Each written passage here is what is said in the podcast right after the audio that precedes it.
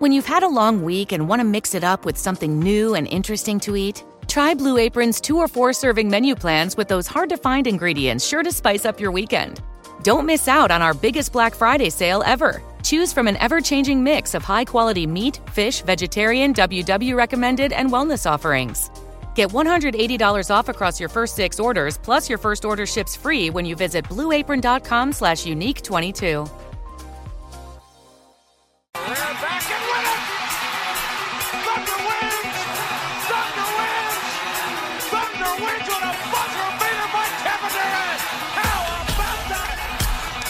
Offensive rebounds in this game the Thunder. Westbrook held by Sajari, put it down!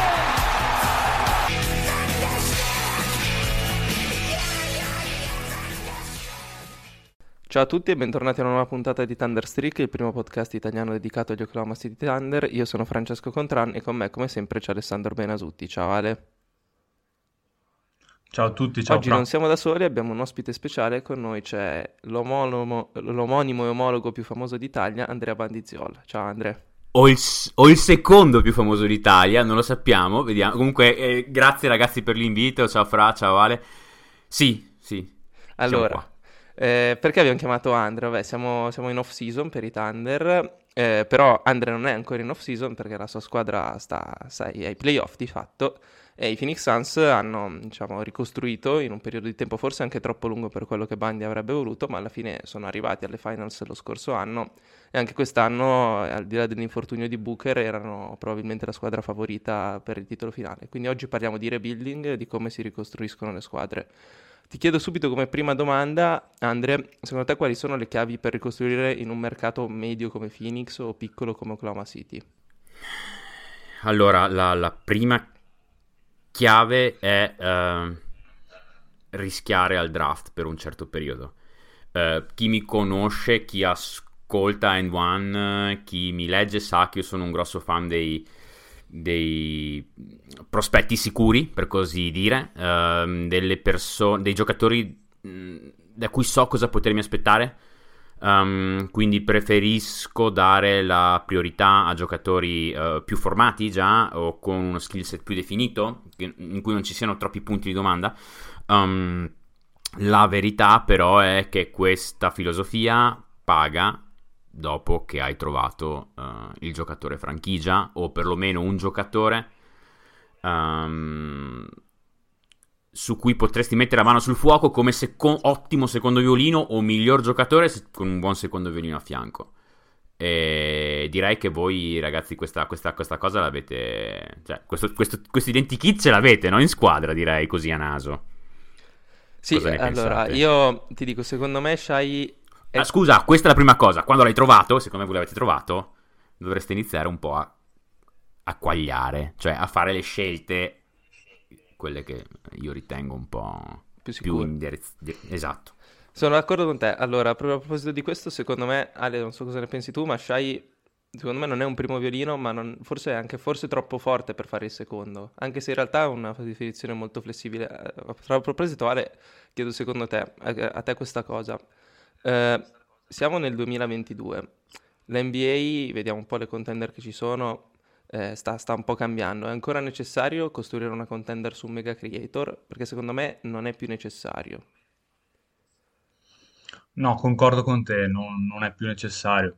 Guardiamo Phoenix, visto che l'esempio di cui stiamo parlando, Booker non è un mega creator, è un super scorer che sa passare molto bene la palla, ma è affiancato da un altro creator e da un, un sistema di gioco affidabile in generale, da tanti buoni pezzi, insomma. Stesso discorso possiamo farlo con, con Boston, con Tatum, discorso simile con, con Golden State, che Curry è sicuramente il primo scorer, il primo violino, ma non è un mega creator.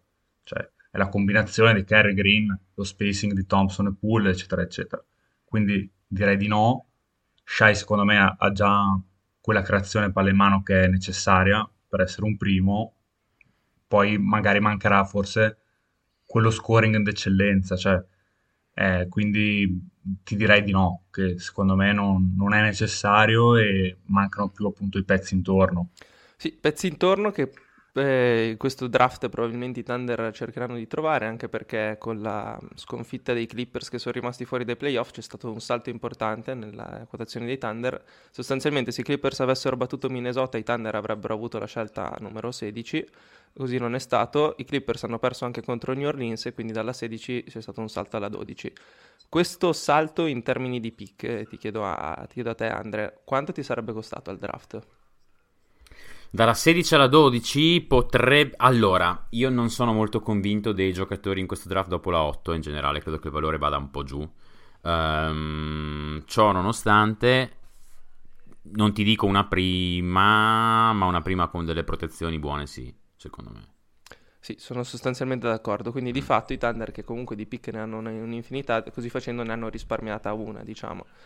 E... Esattamente, una con delle protezioni, magari una, una protezione 1.14, una cosa così, una lottery protected, ma sono sì. Ecco, io non credo che la 30 dei Phoenix ti sarebbe bastata per salire dalla 16 alla 12, ma il fatto che tu abbia fatto questo salto di 4 pick e il fatto che questa pick sia in lottery, quindi per quanto le probabilità siano piccole, può saltare nella, nella top 3, top 4, è una cosa molto importante, molto sottovalutata. Forse è la mossa più vincente dell'intera stagione dei Thunder, eh, anche se non è dipesa da loro. Sono son d'accordo. Il, la prospettiva che possa saltare in lottery, cioè in quel caso lì veramente eh, avete fatto terno. Eh, però è stata una gran mossa. Cioè, alla fine, questo è, devi cercare di tenerti più, aperti, più porte aperte possibili. E prima o poi giochi veramente per i grandi numeri. Prima o poi una volta ti andrà dritta. A voi ancora non è andata dritta. Questa è la verità. Fare le altre cose. Perché possiamo stare qui a parlarne. Però Thunder sono stati abbastanza sfortunati con Lottery in questi anni qua. Sì, ecco, diciamo che lo scorso anno c'era una possibilità attorno al 25% di prendere, cioè c'era la possibilità del 25% di rimanere fuori dalla top 5, i Thunder sono rimasti fuori dalla top 5, c'era una possibilità piccola di prendere la 1 e la 5, che sarebbe stato lo scenario in cui hai ricostruito perché prendevi Kate Cunningham e Scotty Barnes, che erano perfetti sì. per questa squadra. Eh, ovviamente non è andata così, hai preso Josh Kiddy, secondo me sei caduto in piedi. Sì, assolutamente. Sono son d'accordo. Uh, sai benissimo, mi ricordo quando ho mandato le votazioni per i quintetti del rookie. Eh, tu mi hai detto anche tu non hai messo Josh Giddy, Josh Giddy nel primo quintetto. Eh, secondo me, vediamo, non verrà messo nel primo quintetto. Questa è la mia impressione. Eh, io cerco sempre di votare anche un po' pensando a quello che succederà. Però sì, cioè, Giddy è. Se Giddy mette un tiro, è il giocatore che vuoi avere a fianco a, a Shai a, a fianco a Shai serve uno, serve un, un, attaccante in grado di vedere sopra i difensori, in grado di trovare i tiratori negli angoli, in grado di um, non essere un corpo morto in difesa, perché Giddy con quel corpo lì magari verrà battuto sul primo passo i primi anni, magari, però lo nascondi sempre, vedete cosa stanno facendo con Doncic. Cioè, Giddy è sulla carta, Giddy con un tiro sulla carta è il giocatore che vuoi avere vicino a Shai. Quindi secondo me siete caduti in piedi. Quello che ha fatto vedere quest'anno qua direi che è sopra la media di quello che ci si potesse aspettare da Giddy. E, sì, insomma, direi che vi andata, non vi è andata male, però poteva andarvi molto meglio. Cioè, di nuovo, Kate Cunningham e Scotty Barnes. Vabbè. Insomma, sì. avevate fatto la squadra, ecco. No? sì, no, so, sono d'accordo. Sarebbe stata anche la ricostruzione più breve della storia. Forse non sarebbe sì, stato giusto. Sì. Anche dopo Boston, dopo Boston. Ecco, Boston allora, ci ha messo di meno. A, a, proposito di ricostruzione, mi hanno detto che il draft è una componente importante, secondo me però una componente altrettanto importante per ricostruire una squadra è sviluppare i giocatori che è il draft. Ale, chiedo certo. secondo te il, il, player development staff dei, dei Thunder sta facendo bene? Ma sì che sta facendo bene. Io, ecco, per dire, Giddy no, non l'ho guardato in Australia, sono sincero, ma non me lo aspettavo di sicuro così pronto in difesa eh, mi è sembrato migliorare durante l'anno. Eh, stesso discorso per Shai, magari sul primo passo eh, si fanno bruciare, è vero, ma eh, in aiuto sulle rotazioni, eccetera, stanno crescendo davvero molto. Un discorso eh, simile per Dort, che è arrivato undrafted e comunque quest'anno ha chiuso una stagione a 17 di media con un true shooting accettabile nella media della Lega. E chi se lo aspettava? E poi anche, vabbè, ovvio, gli altri componenti del roster, chi più chi meno, qualcosa sta, sta aggiungendo di anno in anno, insomma. Eh, la delusione forse rimane un po' più Beasley, come al solito, ne parliamo sempre, eh, però anche Poku, vincitore del Josh Jackson Award, eh, in realtà qualcosa fatto vedere anche nel lato difensivo quest'anno che lo scorso anno era inesistente. Grazie per la citazione del Josh Jackson Award, ci tengo, ci tengo molto al Josh Jackson Award, è una... Spero vivamente che, che Poku possa tirarsi fuori da quella categoria nel terzo anno. Vediamo. Allora, eh, quindi abbiamo detto, importante lo staff che ti sappia sviluppare i giocatori, importante scegliere bene al draft e prendersi i rischi giusti, secondo me però è anche importante un buon ambiente in generale. Eh, io mi sono fatto questa idea nel corso degli anni, se tu non conosci il presidente della tua squadra, generalmente la tua squadra sta facendo abbastanza bene. Bravo, sì, sì, non, non so chi sia il vostro presidente, quindi bravo presidente, presidente, siamo con te. Cioè, veramente bra- bravo, non devi andare, a, non devi interferire con quello che fa la squadra.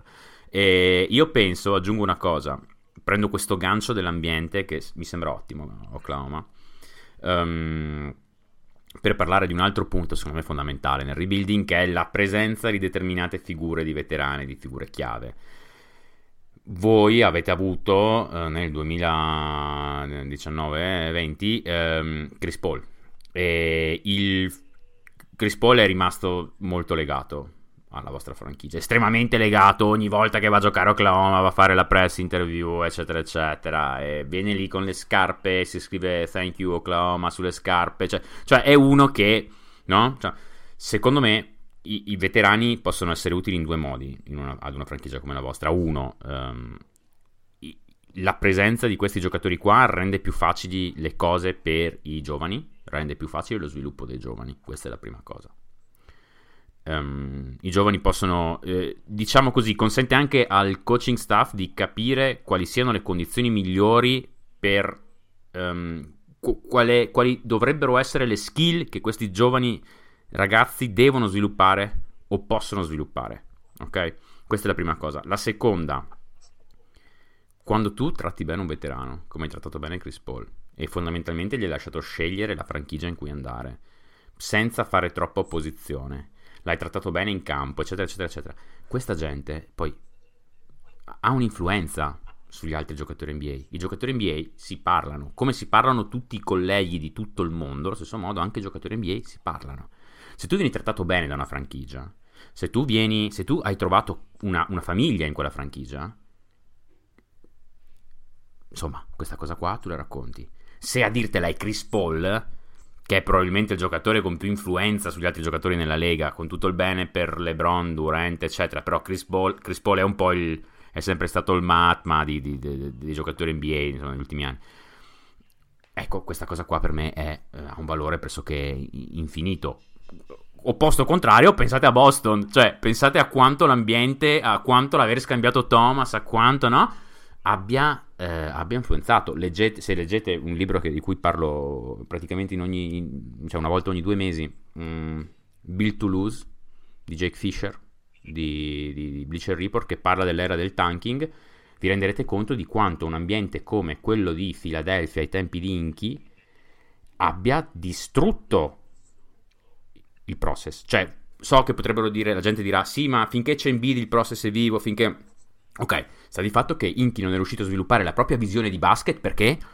Perché gli agenti, gli, tutti gli agenti, dal primo all'ultimo, e anche le franchigie avversarie, odiavano trattare con Inky, odiavano avere a che fare con Inky. Ci sono delle eccezioni, ma, vabbè, alcuni giocatori, però quasi sempre postume, quasi sempre, ah, ho realizzato dopo che stavo facendo questo per il bene della... Però lì per lì, terra bruciata. Voi avete fatto il contrario. Sì, sono, sono, d'accordo. Tra l'altro, a proposito di questo, Ale, non c'è stato solo Chris Paul. Chris Paul è stato l'esempio più lampante negli anni, ma a partire dalla famosa trade delle, dell'estate del 2019, insomma, i giocatori influenti che sono andati dove volevano sono stati più di uno. Sì, vabbè, mh, mm, siamo partiti subito e questo forse è un parallelismo con Boston, cioè che noi abbiamo ceduto i giocatori franchigia al momento giusto e, e ci abbiamo guadagnato in termini di asset non poco, perché sia Paul, Paul George che, che Russell sono andati, è vero dove volevano, è vero quando volevano, ma al prezzo che diceva Presti, eh, non al prezzo che hanno fatto gli altri, eh, e questo vuol dire tanto. Ma poi anche una Lorford che, che è tornato a Boston, è, è stato una figura non importante quanto Paul magari, ma comunque importante nello scorso anno nel primo anno di tanking per i giovani Thunder sicuramente E, e per dire anche Kemba Walker che è passato dalla franchigia per un mese per sbaglio, eh, se n'è andato, ha parlato bene di OKC. Quindi questa cosa ritorna ed è ritornata nel tempo.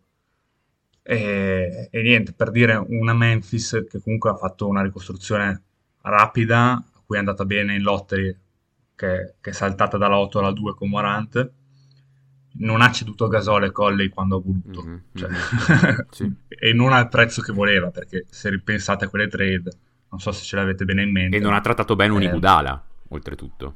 Ecco, per dire, eh, questo fa, poi loro sono stati bravi a fare delle mosse di contorno ottime alla 30 con Bane, con Clark, eccetera, eccetera, e sono riusciti comunque a risalire la china e ora, eh, vabbè, non sono una, una, vera contender, ma comunque hanno fatto una grande stagione. Eh, ok, sì, forse si è messo in una situazione ancora migliore, vediamo se, se appunto sculiamo anche noi la lottery e, e, e, peschiamo un giocatore fosse la Madonna fine... citando Daniele Sorato salutiamo fosse la Madonna ve lo meritereste sì, Daniele Sorato non sarebbe troppo contento, però se sculassimo la lottery, questo sono abbastanza sicuro. Lo salutiamo, tra l'altro. Eh, oh. Tanto non ascolterà. Non lo sarebbe di sicuro. Di sicuro Lollo Pasquali non, non lo sarebbe nel caso sculassimo con la clip dei Clippers, con la picca dei Clippers, perché lì... Vabbè, ma... Insomma, oh, ragazzi. Eviterei di iniziare a parlare del circo, perché sennò ci, ci perdiamo per delle sì, mezz'ore. Via, via, anche via, se, via. Anche se è molto divertente, no? Allora... Um quello che volevo, che volevo chiedervi a tutte e due, allora, i Thunder non hanno ceduto né Muscala né Carrick Williams alla deadline, eh, non hanno ceduto Muscala perché di fatto possiamo dire che sta diventando il nuovo giocatore simbolo della franchigia, un po' alla Nick Collison, quello che fa un po', so che fa ridere, però perché dice Mike no, Muscala, vero, però e il fatto che Mike Muscala, tra l'altro, non so se, lo, se, tutti se lo ricordano, ha messo un gay winner nella, nella, bolla che di fatto ha portato Maxey a Philadelphia, ma vabbè, questo vorremmo dimenticarcelo.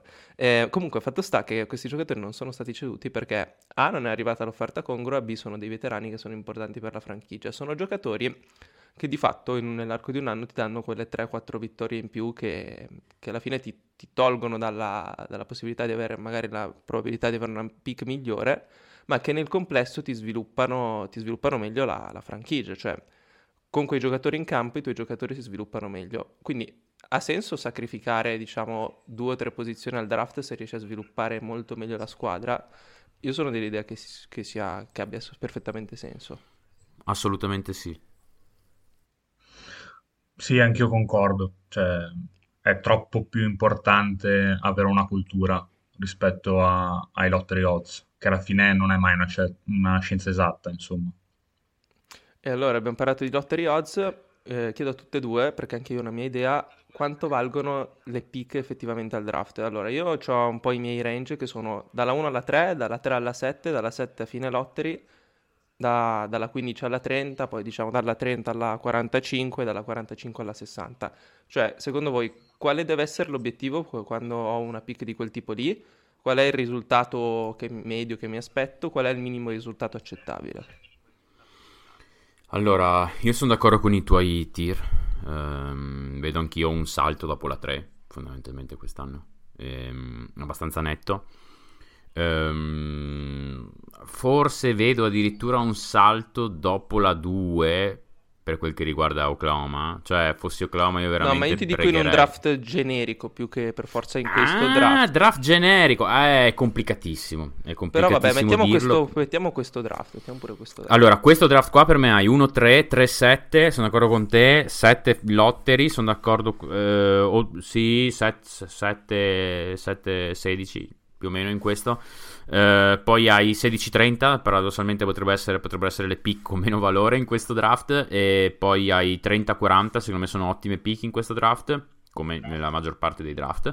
E poi eh, giù a... muore dopo completamente. Um, in un draft generico è molto complicato dirlo. Um, eh, solitamente è molto complicato dirlo. È molto complicato dirlo. Il salto solitamente sì, è intorno alla 3-4, ne hai un altro intorno. È compl- no, dipende troppo. L'unica cosa di cui sono sicuro è che quasi sempre le pick tra la 31 e la 37 sono incredibilmente sottovalutate uh, in maniera costante. E, e onestamente comincio anche a ritenere che siano sottovalutate le pick intorno alla 20. Cioè, i GM più furbi a volte dicono io scambio una pick alla 27, 25, 30 per averne magari due secondi inizio secondo giro. Um, e, e in realtà questa cosa qua si è ritorta contro i GM molto spesso negli ultimi anni. Cioè, sono state un po' sottovalutate quelle pick lì. Ci hanno preso un Maxi per dirne una, ci hanno preso un Bane per dirne un'altra, no? Uh, quindi se- secondo me c'è stata un po' anche una rivincita del fine primo giro negli ultimi anni che non, non mi aspettavo di, di, vedere. Sul discorso outcome, eh, beh, direi che 1-3, eh, insomma, cerchi un giocatore franchigia, mm-hmm. cioè, c'è poco da, da dire. Eh, il Flora in quel caso lì deve essere, secondo me, eh, un ottimo terzo, cioè un giocatore comunque molto funzionale a, alla vittoria finale. Cioè, un all-star, eh, diciamo. Che... Cioè, se con la 1-3 non prendi un all-star, sì. generalmente l'hai sbagliata. Esatto, esatto. O comunque può essere anche un borderline all-star, cioè uno che magari allo star game non ci fa mai, ma mi garantisce un 15 anni di cultura vincente, di, ehm, di grande effort e insomma anche un certo livello di talento, cioè deve essere un giocatore appunto che può essere il mio terzo. Cioè poi non è, non è detto per forza che il mio terzo sia uno star. Sì, diciamo un Chris Middleton, Drew Holiday, eh. una roba del genere. Più Drew Holiday forse. Esatto, esatto. Un Drew Holiday, esatto. Cioè se quello è il floor, diciamo che insomma non hai magari centrato proprio la pick, però tutto sommato non ti è andata male. Eh, più in giù di così, vari, vabbè, tralasciando Marvin Bagley, eh, ma anche Marvin Williams per dire un altro, cioè lì veramente hai sbagliato qualcosa. Eh, dalla 4 alla 7, forse invece centrarla vuol dire aver trovato un Drew Holiday, cioè perché alla Madonna. fine... Eh, eh sì, assolutamente. Mentre il floor lì è un buon quarto quinto invece, cioè scali di un paio di posizioni. Sì. Cerchi di non, di non pescare Dragon Bender, insomma. Sì, sono d'accordo. Eh, secondo me, tra l'altro, dalla, dalla 8 alla 14, dalla 9 alla 16, insomma, in queste pick qua, eh, se tu non fai playoff, idealmente vorresti aggiungere un membro del quintetto titolare. Cioè, tu vuoi trovare, non hai fatto sì. i playoff quell'anno, vuoi prendere uno dei 5 che ti chiuderanno le partite. Cioè, quello deve essere il tuo obiettivo con quella pick lì. Poi lo puoi accettare se puoi accettare di trovare un giocatore da rotazione playoff, quindi uno dei primi otto, e la pick diventa ancora buona. Se il giocatore non ti può ruotare playoff ed è solo uno da regular season, sai, quel nono, decimo uomo che hai playoff, però lo devi tenere fuori, secondo me la pick in lottery l'hai buttata, perché di fatto hai buttato un anno in cui potevi andare ai playoff per prendere una, una scelta di quel tipo lì. Mentre invece, secondo me, col resto del primo giro tu devi cercare e lì puoi permetterti di rischiare, secondo me con quelle picche lì puoi permetterti di rischiare quel giocatore che magari è, è troppo, è, sarebbe forte per essere titolare, ma eh, mettiamo il sesto uomo di lusso, no? quel giocatore che se metti dei tra i titolari ti, magari ti mm. demolisce la difesa, però tenuto dalla panchina ti fa, ti, ti spacca, quindi devi trovare un giocatore che ti può ruotare i playoff e lì va bene anche se ti ruota solo il regular season, mentre invece al secondo giro, cioè se tu trovi pezzi che ti ruotano il regular season va benissimo se ti trovi un pezzo che ti ruota i playoff come può essere un Dort che hai preso da undrafted cioè ti va di lusso perché comunque sì. le, le, pick cioè Desmond Bain alla 30 ti va di lusso. Hai uno da quintetto titolare mm-hmm. che hai preso dove normalmente prendi uno che ti ruota no, Desmond Bain secondo fine... me è un terzo da titolo. Ormai. Sì vabbè, sì, vabbè Però, comunque... sì, quello che dici tu può essere rimanendo a Memphis può essere Tillman ad esempio. Tillman ruota i playoff eh, sì. di base cioè, normalmente alla pick tra la 30 e la 40 cosa trovi? Se ti va bene, trovi uno che ti entra nei primi 8 da playoff. Se ti va male, mm-hmm. trovi uno che finisce fuori dalla lega. Se ti va nell'outcome di mezzo, questo ti gioca qualche stagione in regular season. E mentre invece poi dalla 40 in poi vale un po' tutto, io sono dell'idea che nel momento in cui tu offri un contratto two way e il contratto two way lo converti, vuol dire che hai beccato la pick. Se il contratto mm-hmm. two way non lo converti, non hai beccato la pick, ma poco importa. Non so, Andre, concordo. se sei... Se... Concordo. No, concordo in toto. Concordo in toto. Cioè, concordo su tutto. Non... Niente da dire, concordo su tutto. Comunque sì, è, è, complicato veramente. Ci sono stati draft in cui sapevi che dalla 30 alla 40 avresti trovato giocatori da playoff. Draft in cui sapevi che alla 20 non avresti trovato nulla. È, è complicatissimo. È complicatissimo veramente inscatolare così, però in linea di massima sì, sì, sì, concordo so. su tutto. Sì, è un po', una, un po', la filosofia che faccio io quando costruisco il draft. Se io vedo che questo giocatore mm. per limiti non potrà entrarmi nel quintetto titolare, faccio mm-hmm. fatica a prenderlo in lottery. Per esempio, c'era tanta gente che era altissima su... Ha senso, ha senso. C'era tanta gente che era altissima su Sharif Cooper lo scorso anno, tra l'altro anche i nostri cozzi sempre ci lascia stare che è, caduto, che è caduto tantissimo. Però io vedevo dei limiti evidenti in difesa che mi dicevano questo qua, anche se diventa uno star, non lo prenderei mai in lottery. Cioè ci sono quei giocatori che eh, tu dici possono diventare borderline all star perché se poi ti diventano uno star alla Trae Young i lottery lo prendi ok? Anche se ti dà dei sono d'accordo. però insomma ci sono, quei, ci, sono, ci sono, quei tipi di giocatori che magari dici eh ma questo qua ha il talento per essere eh, cioè è più forte di almeno più cioè è più forte di alcuni giocatori che sono stati scelti prima di lui però magari a una certa è meglio prendere giocatori funzionali sono pienamente d'accordo. Questa qua è, un altro staple della mia filosofia. Cioè, ehm, su questo sono d'accordissimo. Non draftare in posizione con, con pick alte giocatori che sai saranno ingiocabili ad un certo punto. Perché oggettivamente, cioè, su Cooper non, non serviva sì. la palla di vetro per capire che sarebbe diventato ingiocabile 6-0. Cioè... No, ma anche un altro che adesso so che sta salendo molto, anche, ha parlato anche Mike Smith, quindi sicuramente andrà in lottery. Mm. Stavo in draft mm. di quest'anno, Terquavion Smith. Mm. Quello lì non lo devi prendere in lottery, è una follia. No, secondo ma secondo me non andrà in lottery. Secondo me, vediamo, vediamo secondo me potrebbe essere eh, no, andrà, possibile andrà vada al primo giro ma non, non penso vada sopra sarebbe, sarebbe cioè lottery no Lotteri no, non, pen- non, sarei super sorpreso. Cioè, per quanto io non sia un grosso uh, drafto questo giocatore perché ha mezzi fisici, se non ci sono i mezzi fisici per stare in campo in una serie da playoff, io evito di draftarti. Esatto, concordo pienamente. Lotteri sicuro. Ecco. Allora, adesso che avevi un paio di domande da fare tu, quindi... Ah, beh sì. allora, secondo te, mm. Bandi... Ehm Phoenix ci ha messo dieci anni a tornare mm, playoff, mm, no? Mm, ci ha messo mm, mm. parecchio. E in realtà le, le, annate peggiori sono state dopo la scelta di Booker. Cioè, questa è la cosa un po' curiosa. Tanto è vero che i discorsi che si facevano all'epoca su Booker, cioè se salvate il soldato Booker, levate Booker da Phoenix, sono un po' quelli che adesso siamo costretti noi fan di OKC a, a sentire su Shy, sì. no? Allora, secondo te come mai ci hanno messo così tanto? Cioè, qual è stata la cosa che vi ha portato un po' fuori strada? E, e invece quale, quale, potrebbe essere magari un, un Ricky Rubio che ci riporta in carreggiata per OKC? Cioè, qual è quello che inizia, non i Chris Paul, mm-hmm.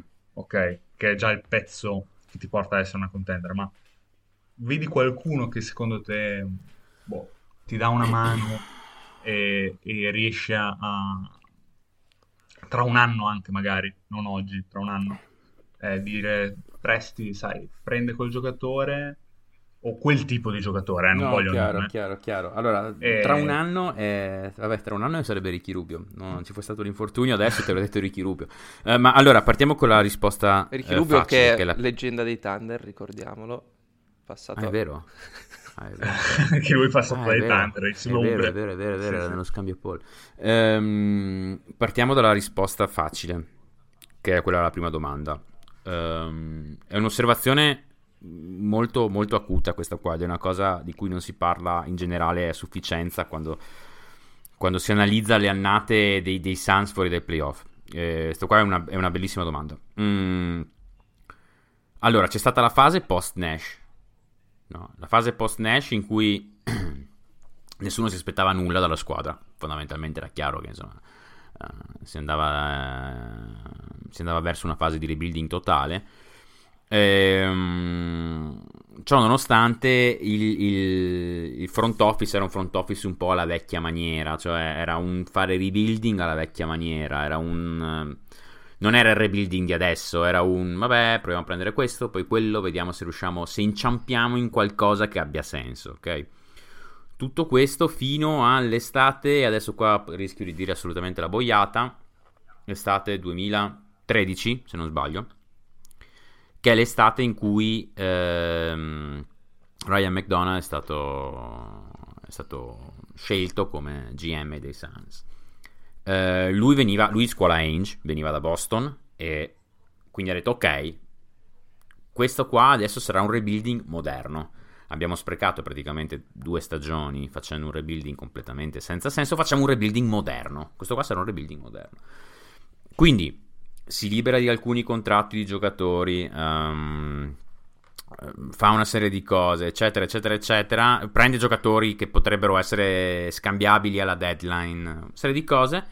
Cambia allenatore, arriva Ornacek. Cosa succede? Quella lì è la famosa squadra che credo tuttora abbia ancora il record di vittorie senza essere andata ai playoff. Cioè i Suns vincono 48, vi- 48 gare quell'anno lì, eh, non fanno i playoff solamente all'ultima settimana, tra l'altro non fanno i playoff curiosamente perché ehm, fondamentalmente era una squadra di, di, di, teste caldissime che usciva, faceva tardi ogni volta quando andava in trasferta, potete leggerlo dovunque eh, fecero tardi, se non sbaglio, eh, in una partita contro i Clippers eh, la notte prima e persero di 30 il giorno dopo, nell'ultima settimana. Ehm, andare, mi pare fosse contro i Clippers.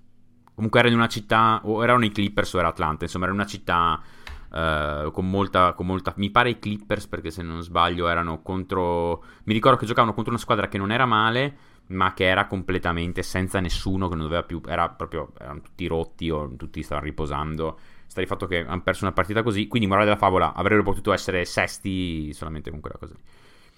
Questo cosa, questo cosa, cosa, cosa ha scatenato? Ha scatenato una richiesta sia da parte del management che un farsi prendere la gola dal, dal GM stesso.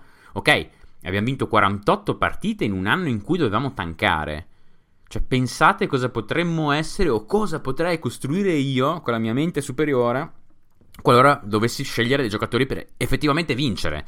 Quindi quell'estate lì, Sans, eh, se non ricordo male, quell'estate lì, eh, corrono dietro ehm, la Marcus Aldridge e prendono Tyson Chandler con un contratto fuori scala, mi pare 4 anni, 52 milioni, vado a memoria, um, per convincere la Marcus Aldridge fanno trovare Chandler in sede quando arriva Aldridge a, a parlare, no? Famosa scena in cui stampano uh, billboards gigantesche, manifesti giganteschi da attaccare i palazzi per, per Aldridge.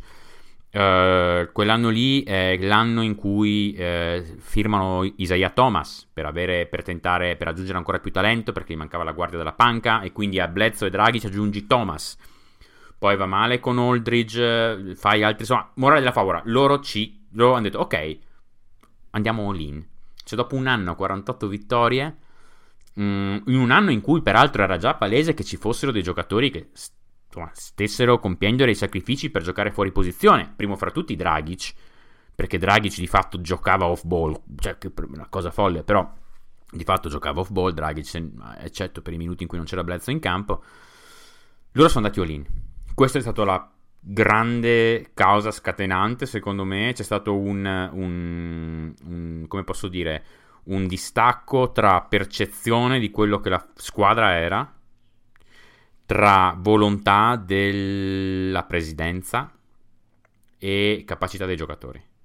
Cioè, non tutti vedevano la cosa allo stesso piano, hanno tentato di fare le cose in grande senza sbagliando dall'inizio perché non sono riusciti a prendere Aldridge, o, cioè, quindi sbagliando dall'inizio hanno tentato di fare le cose in grande e, e lì, lì basta, lì è esploso il giocattolo, cioè proprio completamente esploso il giocattolo, mm, non vanno nei playoff l'anno dopo, poi draftano Booker, però ormai quando cioè, c'era una completa disfunzionalità, il giocatore franchigia era un giocatore disfunzionale, un giocatore ehm, che ci ha messo un'estate a rinnovare un contratto, una serie di cose. Fondamentalmente è il disallineamento, quello che causa la lentezza in un rebuilding è sempre il disallineamento delle aspettative tra dirigenza, front office e giocatori.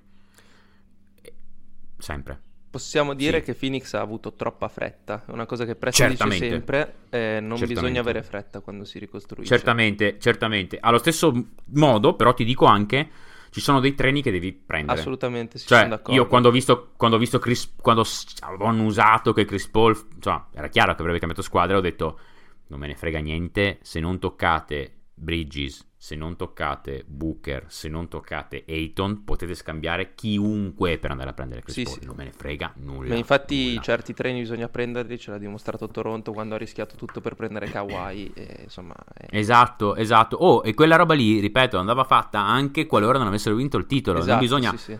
Ecco, allora la seconda domanda, la seconda domanda è molto complicata. Allora, eh, gi- quindi girerò un po', sto letteralmente scrollando eh, i, i roster per vedere se c'è qualcuno. Ma cioè, ti dico un identikit. No, cioè, l'identikit. quali caratteristiche Eh, ha, secondo te, un giocatore che ti accompagna verso un- un- una risalita? Cioè, possiamo girarci attorno, ragazzi, però i vostri portatori di palla sono ancora un po' careless, per dirla in italiano. Eh, in inglese, scusate. Eh, eh, eh, sì, fecchiaia che avanza. Sono un po' eh, leggeri, palla in mano ancora, che è Mm. normalissimo. Sono giovani, non sto dicendo che siano scarsi, però eh, serve uno che percepisca... E Shai sta diventando quel giocatore, però sarebbe bello averne un altro.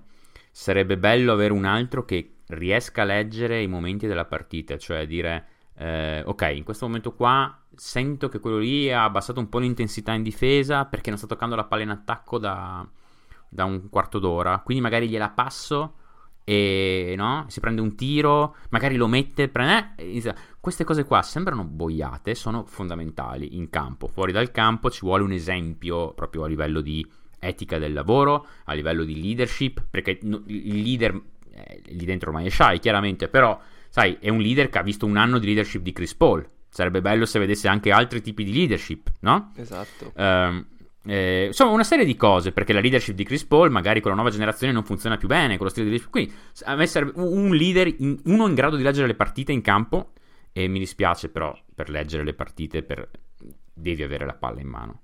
E so che avete un milione di portatori di palla, però è fondamentale ehm, che questo giocatore abbia la palla in mano per larghi tratti, magari con la panca, e due, un leadership, in- un, leadership una- un leader nello spogliatoio. Ehm, sto cercando, allora, Rubio sicuramente è il primo che mi viene in testa, cioè Rubio potresti anche dargli un contratto da due anni, quello decidesse di restare in NBA, non lo so, possibile anche che torni in Spagna, eh, però due anni perché praticamente ti fa da leader quest'anno in, eh, nello spogliatoio così e poi l'anno prossimo gioca effettivamente o già alla fine di questa stagione magari gioca un po'. Ehm, non so quando ritornerà Rubio, se non sbaglio Rubio si è fatto male pre-trade deadline, giusto? Quindi Sì, sì, sì. verso gennaio Sì, sì, perché l'hanno scambiato. Esatto, quindi. esatto, Indiana adesso. Quindi eh, Rubio è- dire- direi potrebbe essere in campo già per fine anno Rubio. Però non è cioè fine anno solare, mm, fine, fine a 2020 dicembre. 2022. Esatto, dicembre, gennaio. Quindi potrebbe Rubio sarebbe secondo me perfetto. Cioè Rubio sarebbe perfetto per questa squadra. Sto scrollando eh, per vedere se ci sono altri giocatori. Mm, eh, non, non me ne vengono in testa molti, sono sincero. Sì, con tutto che, che OKC non, non ha fretta, nel senso che anche nel- nell'intervista di fine anno Presti ha specificato come se l'anno prossimo a un certo punto il play-in a portata, non l'ha detta proprio così, però Chiaro. insomma ha fatto intendere eh, se il play-in a portata si prova a giocare, Mhm. se il play-in non è a portata, finale di stagione sarà fotocopia dell'ultimo- degli ultimi due anni. Cioè, uno Certo, schifo. certo, ma- parla di... cioè uno schifo. Eh vabbè, ma Però- non, è, non, è, non è un gran problema. Ecco, allora, eh, sto scrollando un po'. Uno che ho visto che potrebbe tornare molto utile è un Tyus Jones.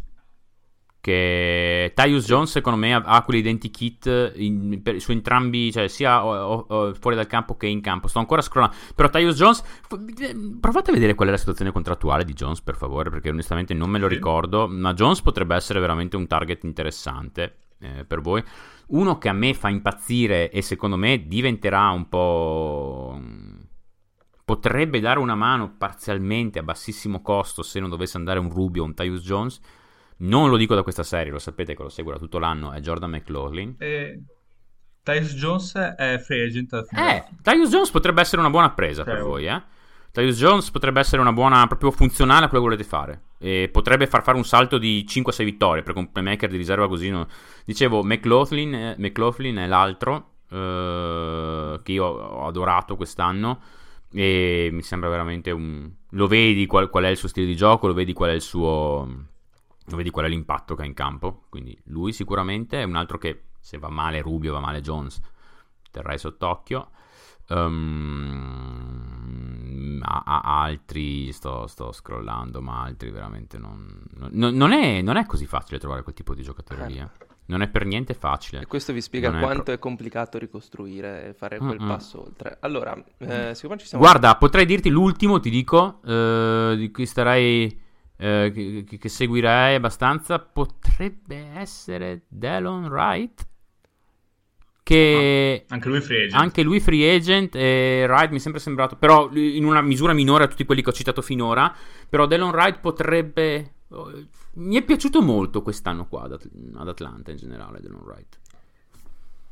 Allora, volevo fare questa cosa, adesso ci stiamo avvicinando alla chiusura, ho aperto Tankaton e adesso faccio una simulazione vai, di lottery e vediamo, vai, vai. vediamo come va. La faccio anch'io una. Allora, i Thunder sono scesi alla 6 e hanno la 6 e la 12. Ok, usiamo questo scenario qua, che è uno scenario mm. molto probabile e molto Anch'io 6 e 12. Okay. Anch'io 6 e 12. Anch'io okay, 6 e 12, quindi siamo perfetto. in 3. Allora, chi sceglieresti con la 6 e con la 12, Andre? Qualora non riuscissi Come... a fare trade up. Perché quindi, allora, allora quindi... ti dico nella mia simulazione, alla 1 è andata a Detroit, alla 2 è andata a New York, alla 3 Orlando, alla 4 Portland e alla 5 Houston. Allora, ripeti, ripeti alla 1 chi? Detroit, New York. Detroit. Allora, Detroit, Detroit deve prendere sicuramente... Vabbè, dovrebbe prendere Holmgren, no? Sì. Mi spiacerebbe per Holmgren perché probabilmente verrebbe rovinato, però insomma sì. Eh, però Holmgren alla 1, alla 2 chi? New York. New York dovrebbe, cioè New York eh, dovrebbe liberarsi di Randall e andare su ban- banchero, cioè palesemente il giocatore da New York, banchero, no? Siamo d'accordo. Sì. Ok, okay Orlando... tre chi? Orlando non si dovrebbe far scappare il treno Jabari Smith mai nella vita, ok? Poi? Portland.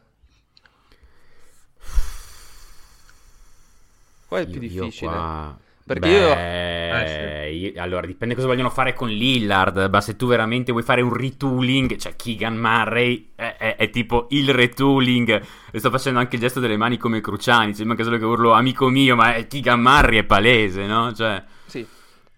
Ok, quindi diciamo Keegan Murray che ci può stare. Secondo me comunque sì, prenderebbe... È una scelta che è una scelta che Portland non sì, farebbe secondo mai. me prenderebbero no, Ivy eh, perché... Mamma mia, mm. lo schifo, la monnezza. Sì. E poi cioè, Houston cioè, alla 5. Ivy, ma... eh, Houston alla 5. Ma devo, devo pensare a quello che fa... Houston alla 5. Diciamo che, pre- Dio. diciamo che prendono eh, Ivy. Eh. Ivy, sì, Ivy potrebbe non essere, le... potrebbe non essere così sbagliato si prendere Ivy. Il successo di Kevin Porter Jr. Lo, sì, lo, sì lo potrebbe non essere così sbagliato.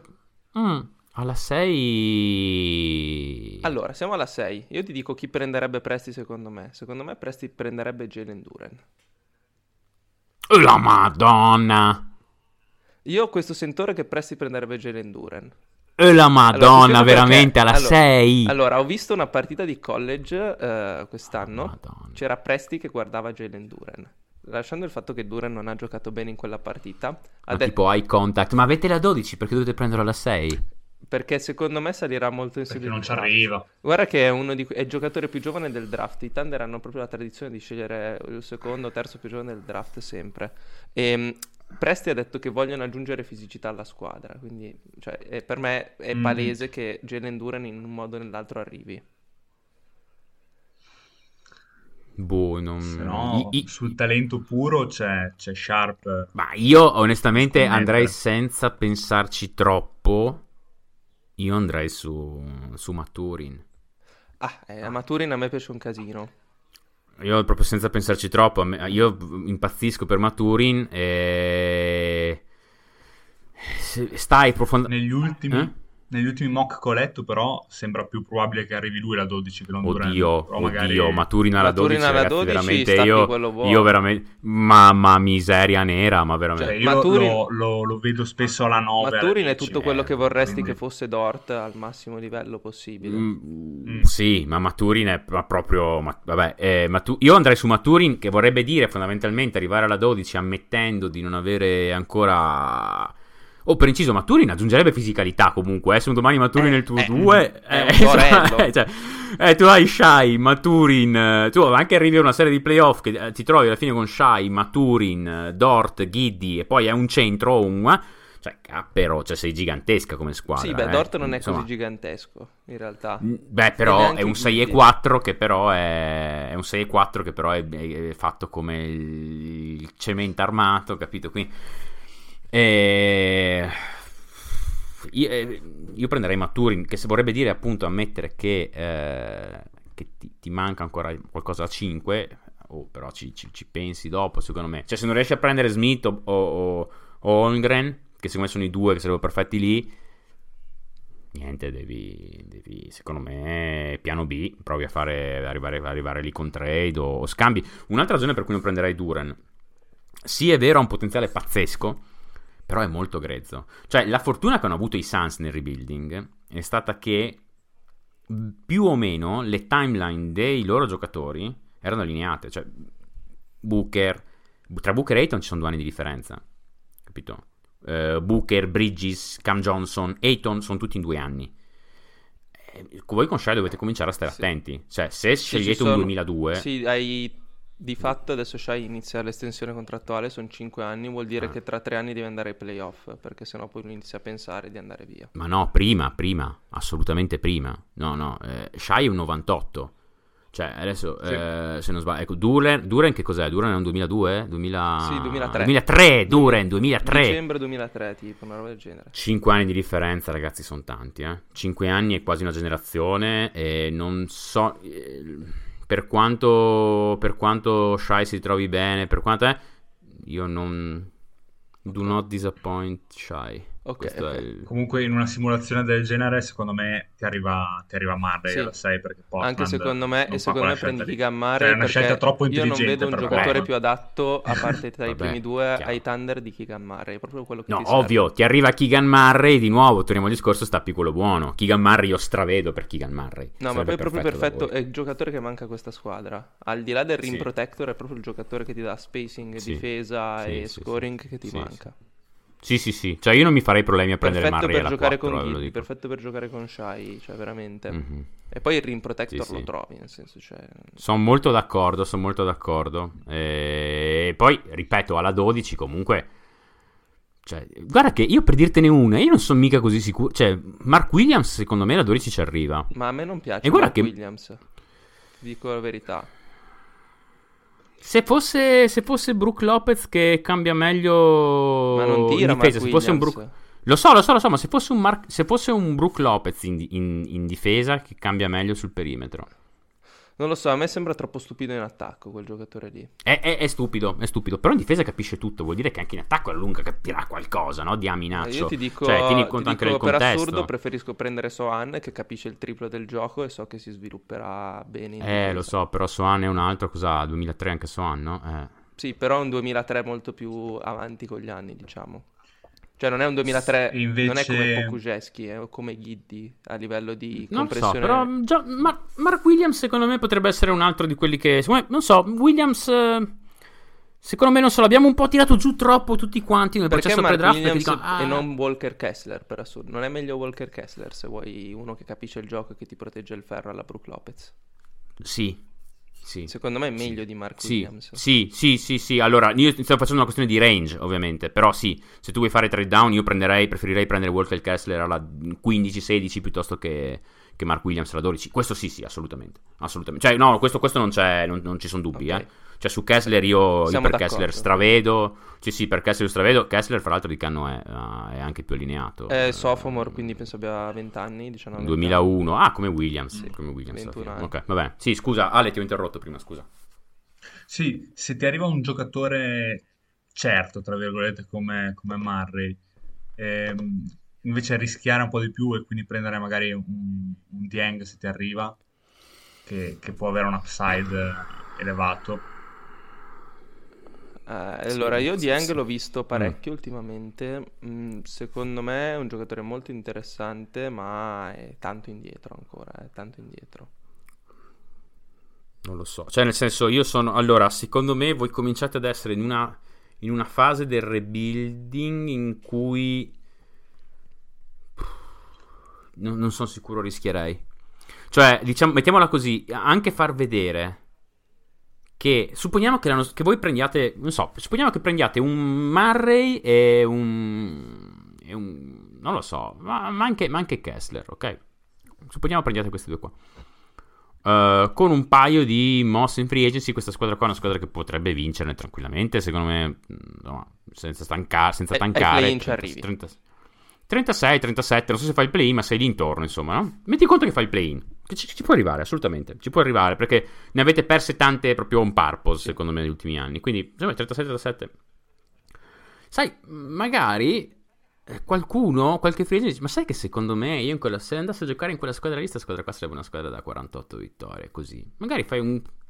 firmi uno, firmi il, il Rubio di turno, così. E, E poi c'è e gli basta, asset per, eh, per- Esatto. per prendere Esatto, quello che ti e- serve. Esatto, quindi do- secondo me voi dovete fare il primo salto, è divent- che è un salto che i Suns hanno fatto con Ubre e Rubio, è diventare una squadra da... eh, Rispettabile. rispettabile. 36-37 vittorie. Secondo me, quello che molti non si sono resi- di cui non si sono resi conto questa stagione lì, a causa degli infortuni, della squalifica di Ayton, del Booker fuori, Rubio, è che quei Suns lì in realtà era una squadra già da 43, 44, 45 vittorie. Secondo me, se sani. E gli hai messo su. Gli hai messo, gli hai messo, gli hai messo sopra Paul. Quindi praticamente i Suns hanno praticamente fatto due step in uno. Il primo è diventare rispettabile, 36-37 vittorie, per vedere mh, cose promettenti. Secondo è eh, primo turno di playoff barra l'intorno, arrivare al primo turno, bagnarsi i piedi nell'acqua, 45-46 vittorie. Il terzo è fare lo- il trade per la stella. I Suns hanno praticamente fatto i due step, uno e due insieme, e la gente non se ne, non se n'è resa Sì, conto esatto. praticamente.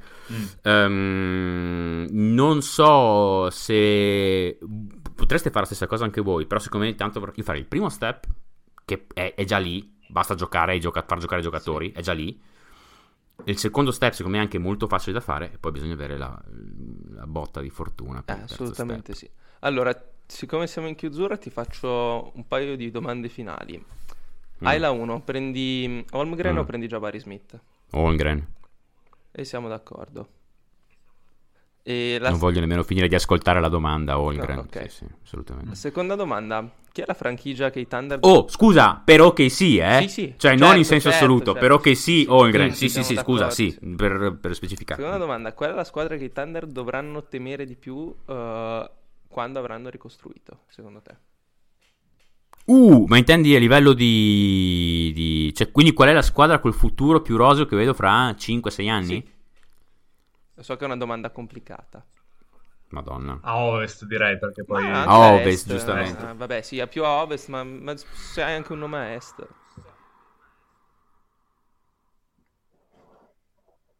Allora, a me, pi- a me piace molto il modo in cui sta operando Memphis. Ehm, a me piace molto. A me piace molto, molto, molto il modo in cui sta operando Memphis. Eh, quindi direi Memphis, anche se la risposta furba qua, se avessimo un altro owner, sarebbero i Suns perché non penso che ancora si sia completamente realizzato di quanto giovane sia sta squadra. Cioè, Booker ha 25 anni, eh, Mikal, Booker e Cam sono del 96, quindi fra 5 anni avranno 31 anni, è il, è il prime ormai. Mm. E... Ayton è del 98. Tra l'altro lo sai che gli offriremo il Supermax a Ayton. Ma fate quello che volete, pagassero sto cristiano che ogni anno che arrivano i playoff, poi... Allora, io, io durante la stagione ogni tanto lo Allora, vorrei ci sono due mangiare. giocatori che vorrei rubarti alla squadra, a parte Bridges, sono proprio Ayton e Cam Johnson che sono adattissimi Eh, per questa squadra sì. qua. E, e sono due che probabilmente andranno ai restricted e i Thunder possono, hanno la possibilità di offrirgli veramente Io, io, io- io se fossi, se fossi, se veramente non, se veramente non vuoi pagare troppo di tasse, io se fossi Sans, dico questa, proverei a scambiare. Ed è una cosa che ho in testa da un po', eh, non è che ce l'ho in testa da adesso per questa serie playoff. Ne, abbiamo, ne ho parlato su Twitter, ne ho parlato nel pod. no?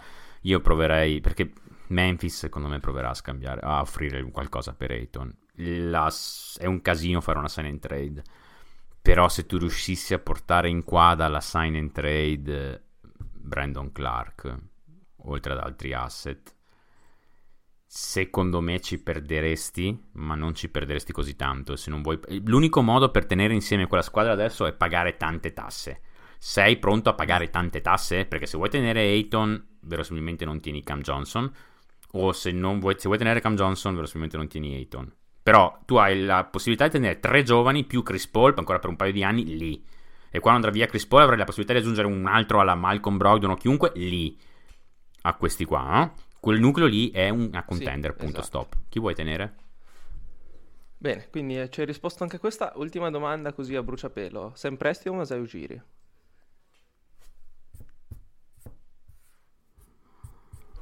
Complicato. Molto complicato. Secondo me Masai Ujiri è stato un po' beatificato per il titolo. Siccome è stato un po' beatificato per il titolo. Ehm... Io a Presti vedo fare queste cose qua da tanti anni. Presti, la, la gente non si rende conto da... Cioè, Presti è, è, è stato scelto come GM a Seattle 2006 mi pare 2005 sì, cioè sono 15-16 anni sì. cioè Presti ha era Presti tipo 40 anni, una, una roba assurda. Quando... Esatto, no, no, era il più giovane, nettamente più giovane. Presti ha creato una contender dal nulla. Presti ha saputo adatt- Io pre- prendo Presti, cioè non è, non è banale, ci ho pensato un attimo, ma prendo Presti per la longevità. Perché ha saputo adattarsi alle varie fasi del, del, del, dell'NBA. Eh, questa è. Presti ha vissuto praticamente già, già, diverse fasi. Presti ha vissuto una fase che è stata praticamente la, la post-NJ. Perché era, era, quella o l'inizio della LeBron, ma era, ha vissuto una fase in cui LeBron non era ancora il miglior. Cioè, era già, probabilmente già il miglior giocatore della Lega, però non era ancora LeBron poi ha vissuto il lebronismo, stava passando attraverso un post lebron, cioè il Bresti ha vissuto diverse fasi della Lega e ha sempre fatto bene in tutte queste fasi. mi sembra che nessuno si sia mai lamentato internamente di una decisione di Presti a livello di proprio anche in questo periodo di rebuilding.